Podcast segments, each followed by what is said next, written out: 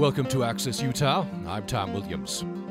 More than 40 years ago, Charles Manson and his mostly female commune killed nine people, among them the pregnant actress Sharon Tate. It was the culmination of a criminal career that Guinn traces back to Manson's childhood. Jeff Guinn is author of Manson, The Life and Times of Charles Manson. Now out in paperback. He says he wants to wanted to answer two questions with the book. Why does Manson's name still resonate with us all these years after those famous murders? And what happened in his life to make him the way he turned out? Jeff Guinn says that in answering these questions, it was really like a trip across American history because Manson represents so many aspects of American society. Guinn shows us how Manson created and refined his message to fit the times, persuading confused young women and a few young men that he had solutions to their problems. At the same time, he used them to pursue his long standing musical ambitions. And his frustrated ambitions, combined with his bizarre race war obsession, would have lethal consequences.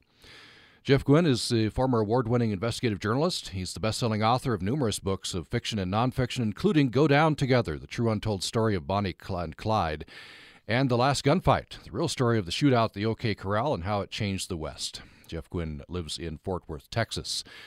Mr. Guinn, welcome to Access Utah much. Appreciate you taking the time to uh, be with us. I wonder, uh, first of all, uh, for for those of us, uh, you know, who have uh, just kind of a vague notion, we hear the name Sharon Tate. We we understand that's associated with with her, her murder.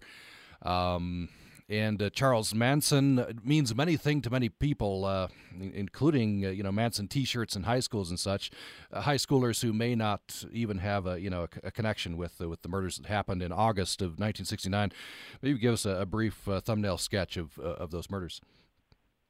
Certainly, on August 9th and 10th in 1969. Uh, seven murders were committed over two nights in Los Angeles. The first five became referred to as the Tate murders in a mansion high on a hill overlooking the city. Sharon Tate, uh, who was a relatively well known actress but was even more famous for her husband, Roman Polanski, the TV director producer who was out of the country at the time, and four other people were killed that night.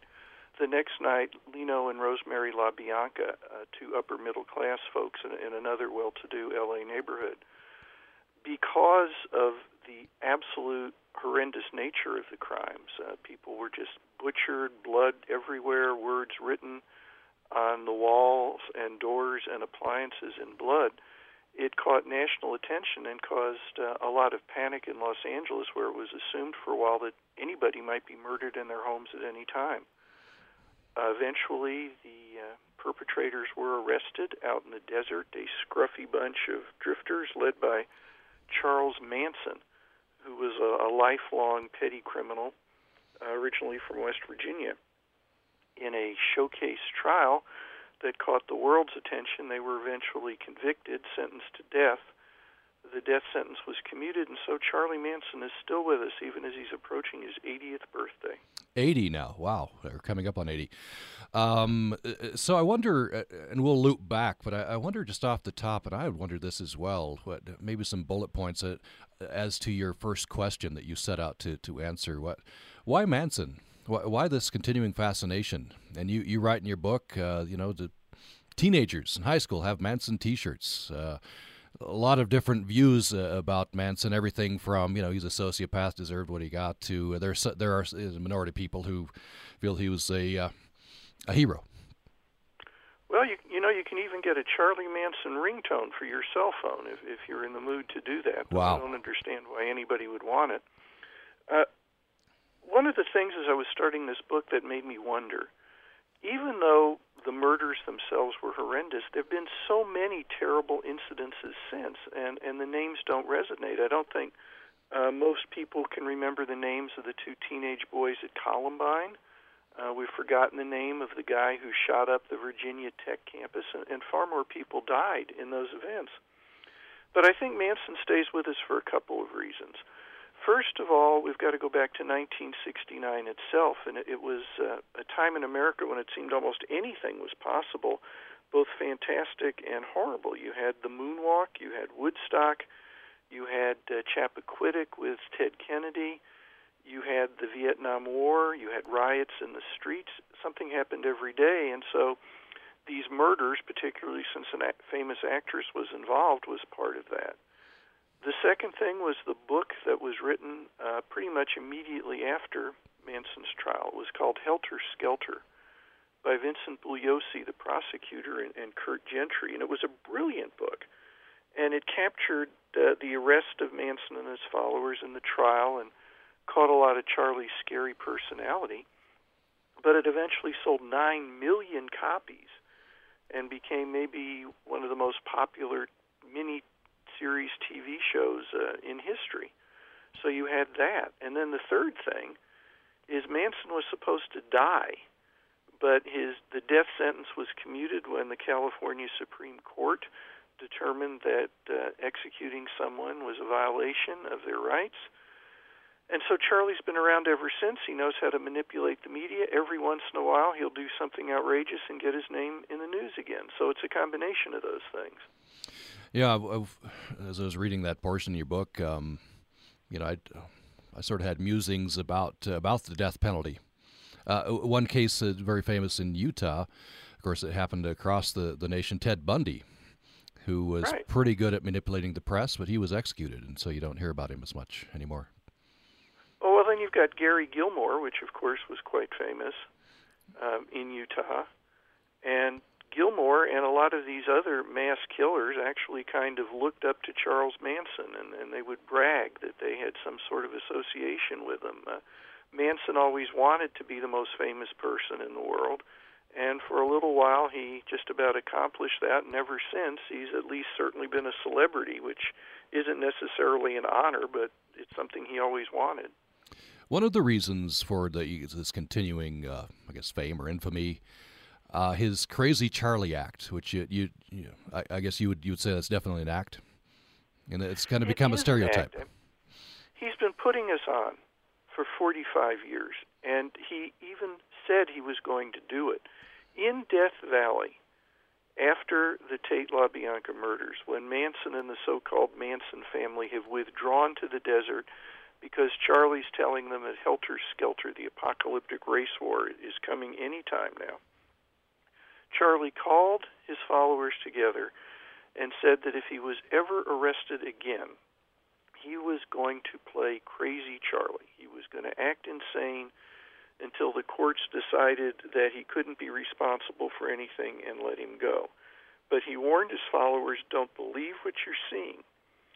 And to this day, when you talk to Leslie Van Houten or Patricia Krenwinkel, two of the convicted La LaBianca killers who are serving life sentences in California, they will tell you their greatest frustration when they come up for parole is when the parole board members say, Well, how could you follow somebody who's so obviously a lunatic? And their answer is always the same. What you're seeing is not the way he acted with us. Hmm. Uh, uh, a ploy.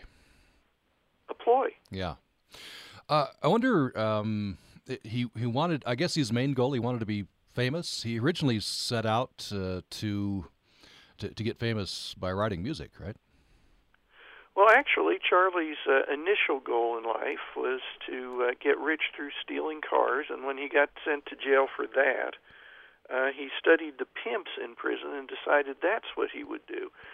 Uh, it was only during his second very long adult jail term that he heard a band on the radio, the Beatles, and right away, when he saw how much attention was being paid to them, he decided that he would become the most famous rock and roll musician in history. Now, Charlie could play guitar, he could play piano, he could sing a little, but his gifts as, as a musician were pretty modest. He didn't see it that way. And when he got out of prison, when he'd recruited his family of followers, mostly in Haight Ashbury in San Francisco during the Summer of Love, he headed down to Los Angeles, positive he was going to sign a recording deal and get rich and famous. That didn't happen, and that was part of his thwarted ambition that ultimately led to murder. Hmm. You, uh, one of your chapters, in fact, the, the last chapter, um, it has a provocative title, interesting title, "The Wrong Man in the Right Place at the Right Time," and uh, and you say in there that uh, this is a good passage that if uh, Charles Manson had been incarcerated in Nebraska and paroled, and tried to recruit Nebraska farm girls, the effect would have been very different. He wouldn't have been able to to recruit a, a uh, you know a family.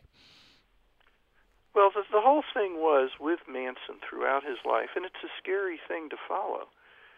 Always, he found himself at a point where he could take advantage of some cultural shift and, and use it for his own means.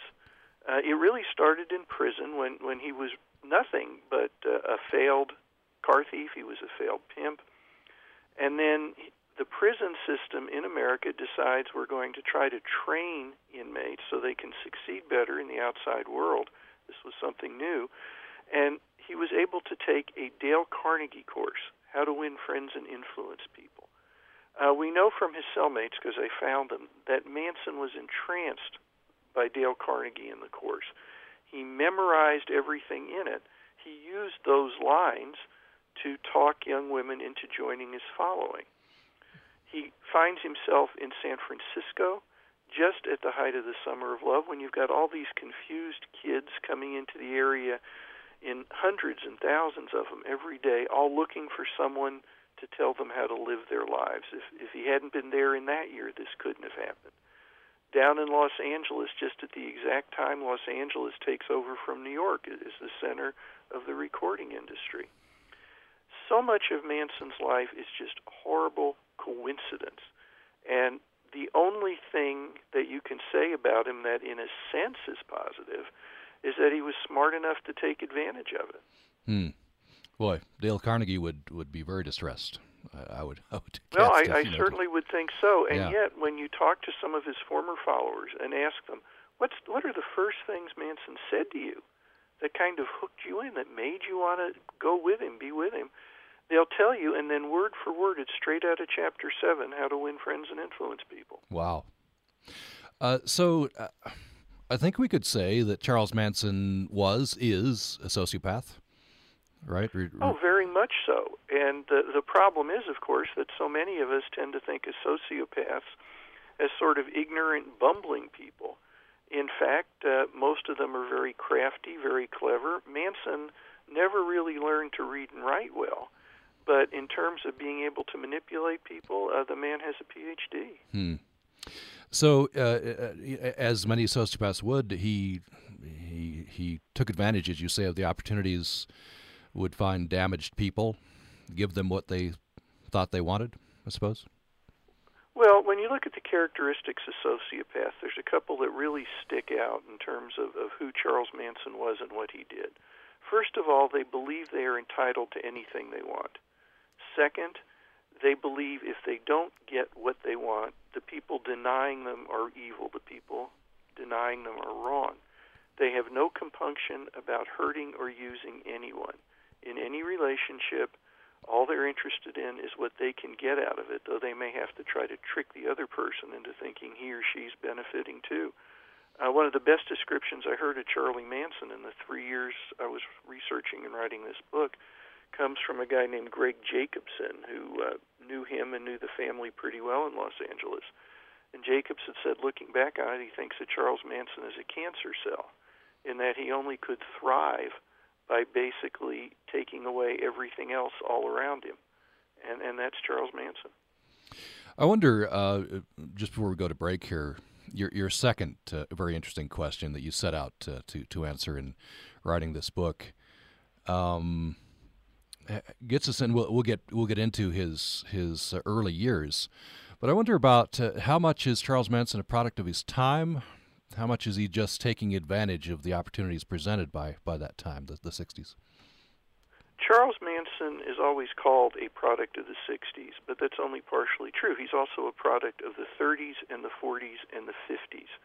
And to understand what he did and how he did it, we have to go all the way back to the beginning with him because it's a progression. Nothing happens in a vacuum. And if we study Manson, essentially we're studying the way America changed over the course of 40 years.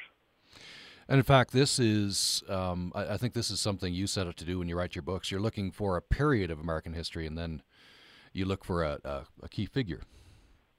Well, the the whole idea, it seems to me, of of reading history. If we're going to ask readers, okay, I want you to read my book, I want you to sort of see and assimilate what's in it. You can't just list what happened. You have to give context. You're trying to show how and why things happened, because the more we understand that, the more we can get a grasp on how we need to control events much more than the way we let them control us. So I wanted to write about the 1960s in America, and I used Manson as a window to that. But you can't understand the 60s if we don't understand what happened running up to them. Hmm. We're going to take a break. When we come back, more with Jeff Guinn. Uh, he's author of several best selling books. The latest, very interesting book called Manson Life and Times of Charles Manson. It's out now in paperback. More following the break. Programming on Utah Public Radio is made possible in part by our members and Crumb Brothers Artisan Bread at 300 South and 300 West in Logan. Open Monday through Saturday until 3, offering plattered cookies and brownies, sandwiches, and box lunches. Information at crumbbrothers.com. Just when you thought it was safe to enter your garden, well, there's a lot of reproducing going on as insects prepare for the fall. This Thursday on the Zesty Garden, USU Extension entomologist Diane Alston helps you control the bad guys while encouraging the good guys using integrated pest management. Die, earwigs! Live, lady beetles! Then it's the circle of life as Nancy Williams reads a favorite literary selection on Petals and Prose. That's this Thursday at 10 o'clock on the Zesty Garden. Thanks for listening to Access Utah. We're talking about Charles Manson on the program today. He remains uh, an icon.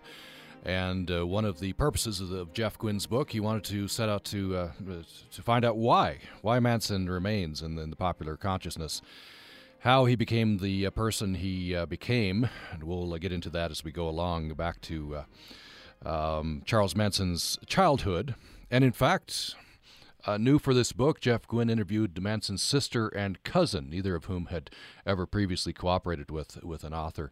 He also interviewed childhood friends, cellmates, some members of the Manson family who provided new information about Manson's life. Um, the book is Manson, and the author is Jeff Guinn. You're welcome to join this conversation. Hope that you will. 1 800 826 1495. 1 800 826 1495 or you can join us uh, by email to upraccess at gmail.com, upraccess at gmail.com. And in fact, we have this email from Steve in Arizona. Steve says, as a sociopath, Charlie Manson is far from alone in his ability to, quote, win friends and influence people, end quote. Sociopaths tend to be good at that sort of thing, which is why there's a high percentage of sociopaths among America's CEOs. That's uh, Steve's comment. Your, your reaction, Jeff Guinn. Well, I've thought for many years now, since I started studying Charlie, that if instead of crime, instead of murder, if he had turned his attention, say, to uh, selling things, he probably would have been the best salesman who ever lived. And uh, in effect, I think that uh, that email is right. Sociopaths have the ability to attract people. They have the ability to persuade people.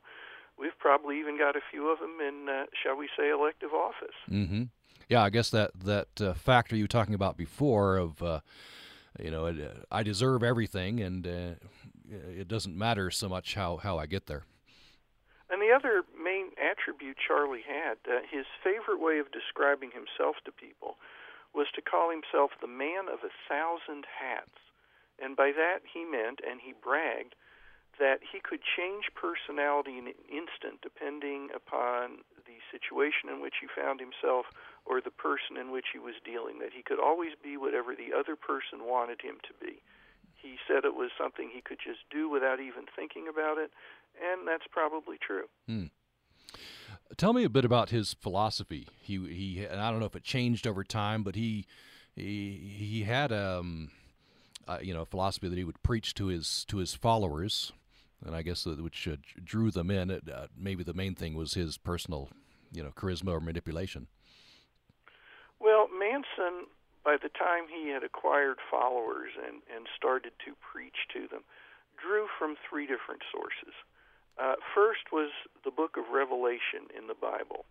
Uh, Manson's background, uh, his grandmother was a, a Nazarene. She firmly believed that every word in the Bible was true. She expected Charlie, when he lived with her, to go to church every Sunday, and he would sit there and he would listen. And he was particularly struck by the book of Revelation. He also said the lyrics of Beatles songs were, in fact, prophecy. And his third source of, of information for his preachings, some would call them rantings, were things he picked up from the other street gurus in San Francisco in Haight Ashbury in 1967 and 1968. He'd cobble all that together and then he'd figure out a way to present it that would reinforce what he was trying to say that he was perhaps the reincarnation of Jesus Christ, that he was certainly the chosen one of his generation, and that if you followed him, not only would Charlie end up eventually ruling the world after Helter Skelter, the apocalyptic race war, but his followers would be set up in power too, much like the apostles of Jesus. And the fact that you had uh, about 25, 35 people going around believing this is not only a testimony to how persuasive Manson could be, but also to how many drugs they were ingesting at the time. Mm. I guess that's that's a key for example, you know, I'm I I'm just young enough that I that I wasn't um, swept up in the Beatles, but uh, you know, I pulled up the lyrics to Helter Skelter, and I guess you can interpret this many different ways. But you know, I certainly don't get uh, a uh, you know something triggering a race war and, and the apocalypse. Well, that's because you're a sensible person. Manson not only said Helter Skelter was talking about the coming race war, but other songs on the Beatles' White Album, in particular, a song called Blackbird, which Paul McCartney wrote about a bird, but Charlie claimed was about the black race, uh, a song called Honey Pie about a singer crossing the Atlantic. Charlie said that meant the Beatles were going to come join the Manson family and uh, help them lead the world when, when the time came. One of the uh, really sad, moving moments I had when I was researching this book is Manson caused his followers to put so much stock into Helter Skelter, the song. This is what's going to happen, this apocalyptic thing. And then I found an interview by John Lennon uh, after he'd left the Beatles, and this was shortly after Manson uh, had been sentenced to death in the Tate LaBianca murder trial. And an interviewer asked Lennon how he felt that Charles Manson had taken a Beatles song and turned it into something so awful. And Lennon said, well, of course, uh, Manson's crazy, and that as far as the Beatles were concerned, uh, there was no message to Helter Skelter at all. It was just a bunch of noise. Hmm. Yeah. Yeah. there is there is a sad element to that. Um, it, it, maybe you could t- tell me a little bit more about the, this this this atmosphere. Uh, uh, Charles Manson, a central part of his uh, beliefs, I suppose, what he was preaching to his followers was this coming race war, uh, which would trigger this this apocalypse, and he and his followers would end up, you know, very well in, in this. Uh, part of this is the atmosphere of the, of the late '60s, right? Uh, um, a well, race race well, war is, is plausible to to people who maybe you're taken in by this. Well, Manson wasn't the only one who thought a race war was coming. In America, in the mid to late 1960s, uh, just about every summer unleashed violence in uh, impoverished areas of major American cities. Uh, Los Angeles, perhaps most of all, with the Watts riot. These things were happening for all kinds of social and cultural reasons but that made it easy for Manson to use it in his example of what he said was coming. He used them to bind his followers to him even more tightly. As he explained it, uh, the Bible, the Beatles say the race war is coming, helter skelter. And in it, the blacks are going to rise up and slaughter the whites. The few whites who don't die will be enslaved by the blacks, and that's only fair because the white people made slaves of the blacks for so long. But, Manson said, as everybody knows, or at least as far as Charlie knew, blacks did not have the intelligence, did not have the ability to rule themselves. So when the race war was over and the rest of the white race had been obliterated or enslaved, the Manson family, who would be hiding out in Death Valley in the desert, would reemerge and be welcomed because they would be the only ones with the intelligence to be rulers. So Charlie's using current events to reinforce the reason that his followers have to stay with him. He said, If you don't stay with me, if you leave the family, if you go out there, then you're either dying or you're going to be a slave. So those are your choices rule later or die or be a slave now. Hmm. If you just joined us, we're talking with uh, Jeff Guinn. He's the uh, best selling author of uh, several books, the latest of which is Manson The Life and Times of Charles Manson, Manson and it's uh, out now in uh, paperback. Uh, some of this, as you present this, there are very logical um, arguments as to why things happened the way they did. One of which is if you are a charismatic and manipulative leader of a, of a cult, um, you have to deliver. The things you say are going to happen better happen, or, or your you know followers will start drifting away, and that, that happened with, with Manson. That's one reason why things escalated. Very much so. If you if you set yourself up as a guru, if you set yourself up as a savior, you have to keep continually providing miracles or results for your followers to stay. Uh, you can't, over a period of a couple of years, keep claiming all these things are going to happen and then have nothing happen. They're going to drift away. So you have to keep succeeding if you're going to be a guru, if you're going to be a cult leader. For a while, Manson could do that.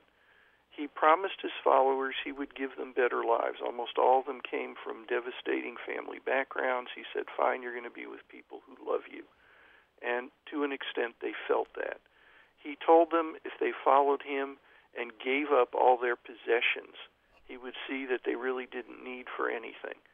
And so they're squatting first with Dennis Wilson, the Beach Boys drummer, then out on Spahn Ranch. They learn how to feed themselves by dumpster diving. And Manson gets them contact with some of the biggest stars in, in rock and roll. Everybody from the Beach Boys to Neil Young to the Mamas and the Papas. So they're getting these things.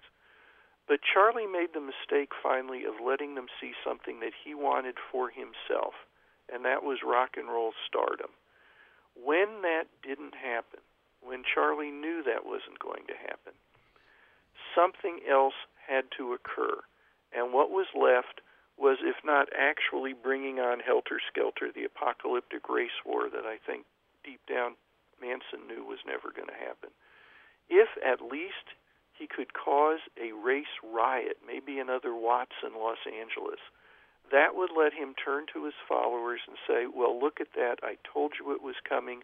We are the ones that really caused these great events. So, getting turned down right and left for record contracts when his followers were expecting it to happen for him, that was one of the very direct causes for the murders August 9th and 10th in hmm. 1969. I want to follow up with something you said. You, you believe he did not believe himself that this apocalypse was coming. To a certain extent, the most talented liars take a grain of truth and then embellish on it. Certainly, Manson, like just about any other American with an IQ in more of single digits in the summer of 1969, had a sense that even more racial violence was imminent in the cities. It had been going on, it wasn't stopping, it was going to happen again. So he can take this and then he can expound on it and try to twist it to make it seem like it's the fulfillment of a prophecy. He was clever that way. If you look at people like him, they take actual facts, be it uh, Dale Carnegie ideas of, of how to attract people, or the fact that there's been a lot of racial violence and there's more to come, and twist it for your own ends. He did that constantly. Hmm. Why, why the uh, targets that they selected? Why, why the uh, Roman Polanski, Sharon Tate residents, for example? One of the myths that's come down all these years about Manson and the murders is that uh, on August the 9th, the Sharon Tate murders were committed in Cielo Drive in Los Angeles because Manson thought that Terry Melcher, the music producer who had turned him down, still lived there. That's not true. Manson knew that Melcher had moved. But from Spahn Ranch, which is isolated outside Los Angeles, it can be hard to find your way to anywhere in the city. Manson and Tex Watson, one of his followers, had already been to Cielo Drive while Melcher lived there.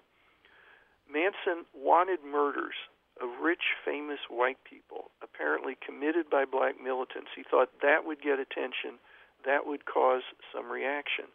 So even though Melcher didn't live there anymore, and Manson wasn't sure who did, he was positive whoever lived there was famous enough there would be all kinds of media coverage of the murders, and hopefully that would start the race war that he had been promising, or at least some riots. So the first night, people were picked not because of who they were, but where they lived. That's also true the second night. When the first murders didn't get the reaction Manson wanted, uh, he set up a couple more in another upper class neighborhood, and the house he picked was next door to a house where the family members had attended some parties over the years. Again, they knew how to get there from Spahn Ranch, so it was location, not identity. And the the second murders uh, sort of got lost in the, uh, you know, in the shuffle, I believe. Well, that's kind of the way of the world's attention. Uh, Rosemary and Leno LaBianca were upper, upper middle class folks. They were certainly innocent, and there was no reason for them to have been butchered like they were. But the media and the public attention was constantly drawn back to Sharon Tate, the, the pregnant actress married to the famous Roman Polanski. Uh, that was the kind of glitz and glamour that sold newspapers, that got people to watch TV programs. And I think we've talked about people can't remember who was at Columbine. Five people died that first night. Sharon Tate was one of them. They're known as the Tate murders. Yet very few people remember the names of any of the other four who died. Mm-hmm. Yeah, that, that's unfortunately happens a lot. It does. Uh, um, so uh, uh, I believe this this you know once once these murders got out, this this put the area on edge, didn't it? Because the ones in a, a rich area can't even be protected by security measures, and the the uh, the second murder was in a, a little more modest circumstances. So uh, it's not just rich people who who might get murdered. Well, fear swept Los Angeles after the second night. That people were just being slaughtered in their homes, and it could happen to anyone, anywhere.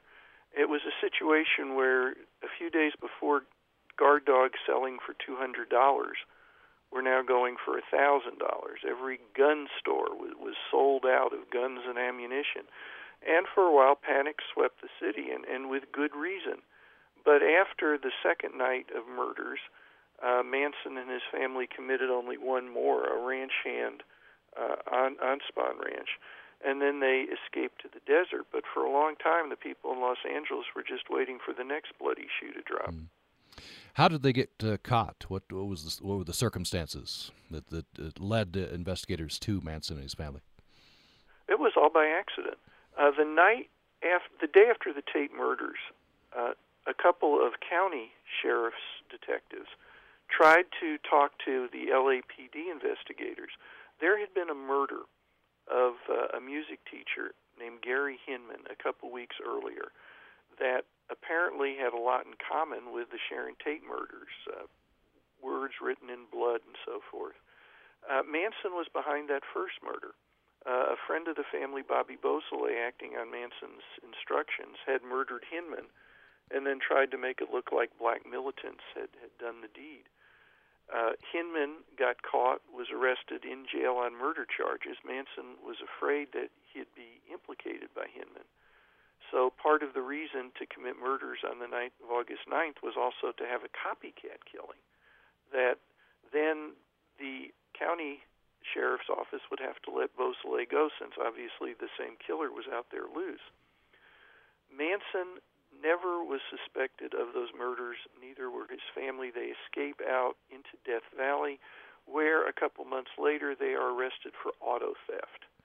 They're brought in for auto theft. Uh, Susan Atkins, one of Manson's followers captured in the desert, starts bragging about uh, her involvement in some other killings, which eventually, on investigation, turns out to be the Tate murders. From there, uh, Manson finally is implicated, but it was uh, a series of goofs on the part of investigators, and finally sheer luck because Susan Atkins couldn't keep her mouth shut. Hmm. Wow. So they, they might well have gotten away with it, at least for a time. They might well have hmm. gotten away with it, and if they had, Manson somewhere, somehow, would have had his followers doing something just as bad or worse. That's mm-hmm. the way he was, and that's the way he still is. Yeah. We're taking another break. We'll come back with uh, Jeff Guinn. He's author of uh, several best selling books. The latest is Manson The Life and Times of Charles Manson. Uh, it's out now in paperback. Uh, Jeff Guinn says he uh, set out to answer a couple of key questions. Why does Manson's name still resonate with us all these years after those famous murders? And what happened in his life to make him the way he turned out? In our last segment coming up, we'll go back to his, uh, his childhood uh, in fact, uh, Jeff Guinn was able to interview Manson's sister and cousin, neither of whom had ever previously cooperated with an author. More following the break. Programming on Utah Public Radio is made possible in part by our members and Apogee Instruments, a Cache Valley company building small precision sensors that support global research in sustainable food production, renewable energy, and climate change. Time to make an appointment with Public Radio's favorite family doc on the next Zorba Paster on Your Health. It'll be a jam packed hour on healthy living, including this tasty recipe for raisin oat muffins. We always have a great time. So will you on Zorba Paster on Your Health from PRI, Public Radio International. Friday morning at 10 on Utah Public Radio.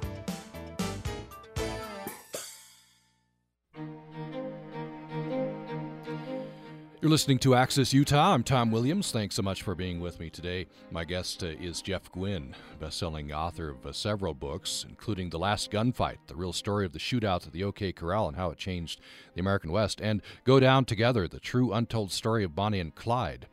His latest book is Manson, The Life and Times of Charles Manson. It's now out uh, in paperback. Jeff Guinn, uh, in his book, shows us how Manson created and refined his message to fit the times, persuading confused young women and a few men that he had the solutions to their problems. At the same time, he used them to pursue his long standing musical ambitions. And his frustrated ambitions, combined with his bizarre race war obsession, would have lethal consequences. You're welcome to join the conversation at 1 800 826 1495 and you can join us by email to upraccess at gmail.com. Jeff Guinn, I wonder if you'd uh, tell us a bit about Manson's followers, the, the, the family, maybe you know to pick out one or two of these young women. Tell us uh, about them. And I think, in parenthetically, when we get into this, that Manson still has followers, still has websites, still has people who, I guess, believe in him. Well, Manson found his original followers uh, for the family among those confused kids who found their way out to California, usually Haight Ashbury in 1967 and 1968, because of so much publicity about this sort of hippie heaven, uh, there were there were a lot of kids who had problems at home and thought they would go there and they would find new cultural values, uh, enlightenment. They just needed someone to lead them. I spent an awful lot of time uh, in Corona, California, at the women's prison there interviewing Leslie Van Houten and Patricia Krenwinkel, uh, two of, of Manson's hardcore followers who ended up uh, serving life sentences for the Tate LaBianca murders, and talked to them a lot about the other family members, and, and they all shared uh, this common thing. They were young and they were looking for someone who could tell them a way to have a better life. Manson promised to do that, and once he had them in his clutches, he was always expert at keeping them isolated from other influences. Spahn Ranch was good for that. Uh, there were daily uh, drug sessions, usually LSD, when Manson would be smart enough to take very little himself, administer heavy doses to the others, and then preach to them. And, until the time came when they were so dependent on Charlie that there was no question they would follow his orders no matter what it, it's the kind of indoctrination that's been used by master brainwashers uh, for centuries. And and Manson, though he probably didn't know about the technique as such, simply understood it. It, it was natural to him, and he used it. He's using it today. Uh, he has any number of active followers. He's uh, he's in prison in in Corcoran, Corcoran State Prison in California, uh, but he's mastered social media. Uh, there's a website, ATWA, uh, Air, Trees, Waters, Animals. Uh, Charlie's reinvented himself now as a strict environmentalist who uh, wants people to enlist in his effort to, to try to clean up the world and save it from pollution. Uh, if you send Charlie money, he uh, might draw you a picture or something. He will have some of his current uh, followers get in touch with you. When I was writing this book and he didn't want me to, he even turned my contact information over to some of those current followers who got in touch. And that was certainly interesting for me. He's unfortunately still very much with us. Were, were there threats, implied threats? Uh, you know, if you write the book. Well, uh, from Charlie, he sent he sent me uh, quite an interesting letter. Uh, his his followers would uh, ask me a lot of uh, demanding questions over emails and, and in letters. And as long as they were coherent and didn't call me obscene names, I would try to respond to them. Uh, the people who were following him, it seems to me, uh, have many of the same traits of the followers he had in the 1960s. They're young, they feel alienated, and they see Charles Manson as some sort of superhero that they hope will eventually get out of prison and come back to lead them and the world into better ways. What do you make of the you know the Manson T-shirts you sometimes see in, in, in high schools? It just there's a big disconnect there. That, well, I hope there's a disconnect there. The, the kids don't well, understand. Uh, you get you get kids now who who were born you know 25, 30 years after the murders, and they're not sure who Charlie Manson is, but all they know is he's some kind of cool social rebel. And the kids who wear Manson T-shirts uh, maybe they're the same ones who wear T-shirts for Che Guevara and other people who supposedly are, are social and cultural revolutionaries.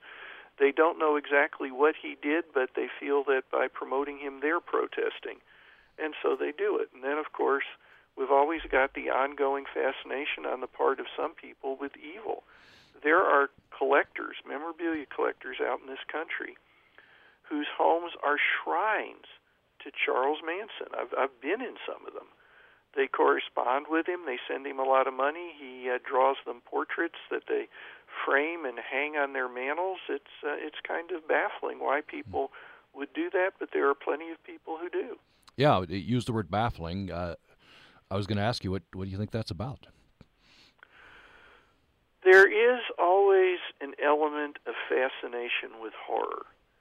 Uh, it's almost impossible for most people to drive by the side of a bad car wreck without wanting to look. We stare even though we know we shouldn't. Manson's longevity, in and of itself, is part of what's cementing him into our consciousness. He wasn't executed as scheduled.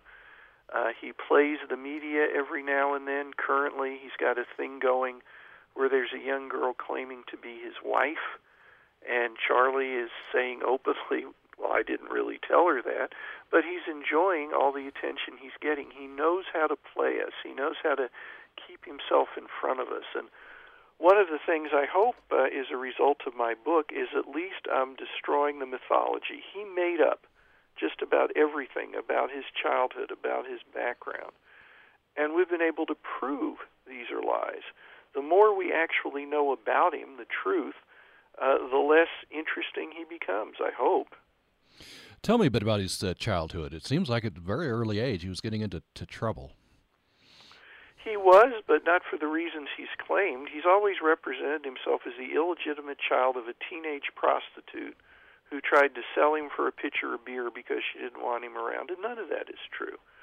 Uh, the fact is that for a couple of years while Charlie was young, his mother was in prison, but he was taken care of. He was taken in by relatives who, in general, coddled him. He got to see his mother all the time. She loved him very much. The first recorded instance of him being violent towards someone is when he tried to attack someone with a sickle. He was seven years old at the time. He was pulling armed robberies by the time he was 13. Uh, all sorts of car theft. Uh, he was in juvenile detention centers growing up because he deserved to be there. It is true they were terrible dark, awful places at the time, and bad things happened to him there.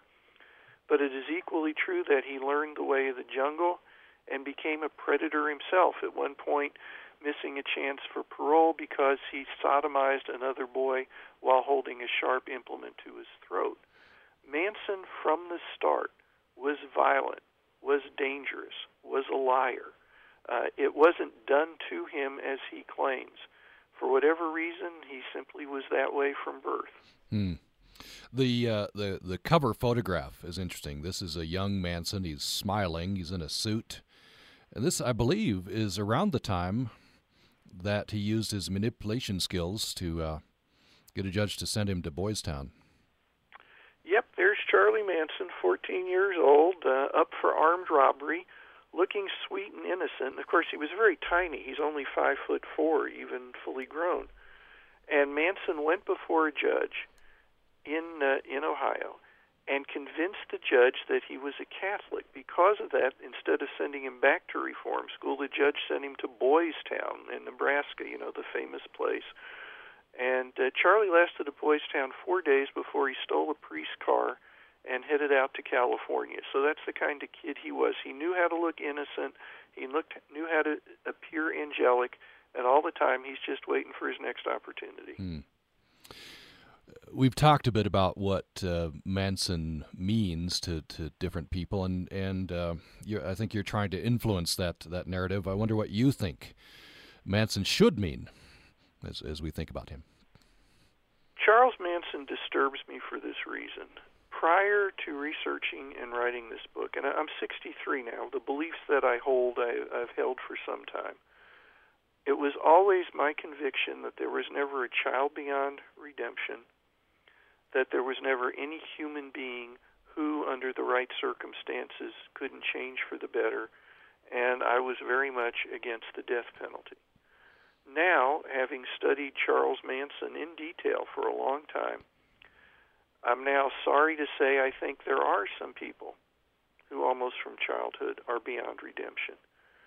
In terms of whether someone should be executed for horrific crimes, now I'm not sure. I waver back and forth, but I do know this.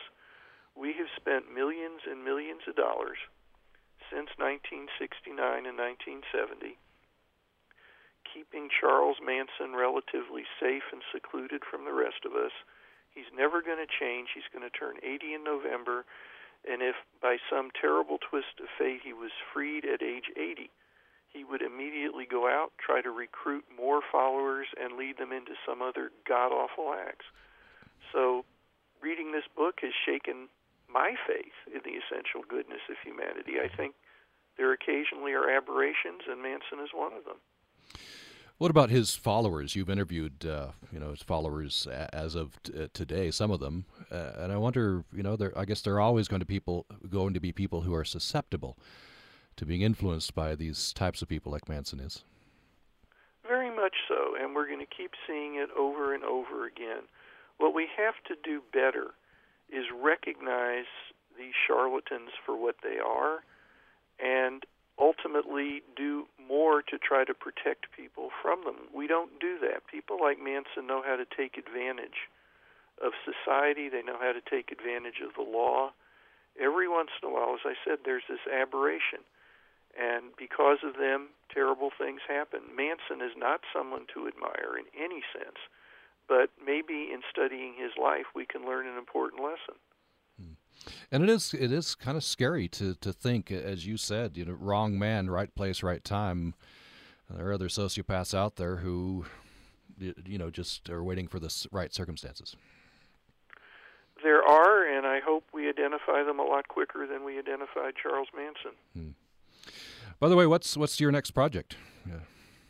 Well, I do a couple things. I, I write some fiction for Putnam. I'm working on a novel for them, and I've decided that my next nonfiction book has to sort of segue into the 1970s. And I'm following the life and times of a man who was everything Charles Manson wanted to be and uh, ultimately failed to be. A, a man who caught national attention and had thousands of followers. And unfortunately, his name was Jim Jones.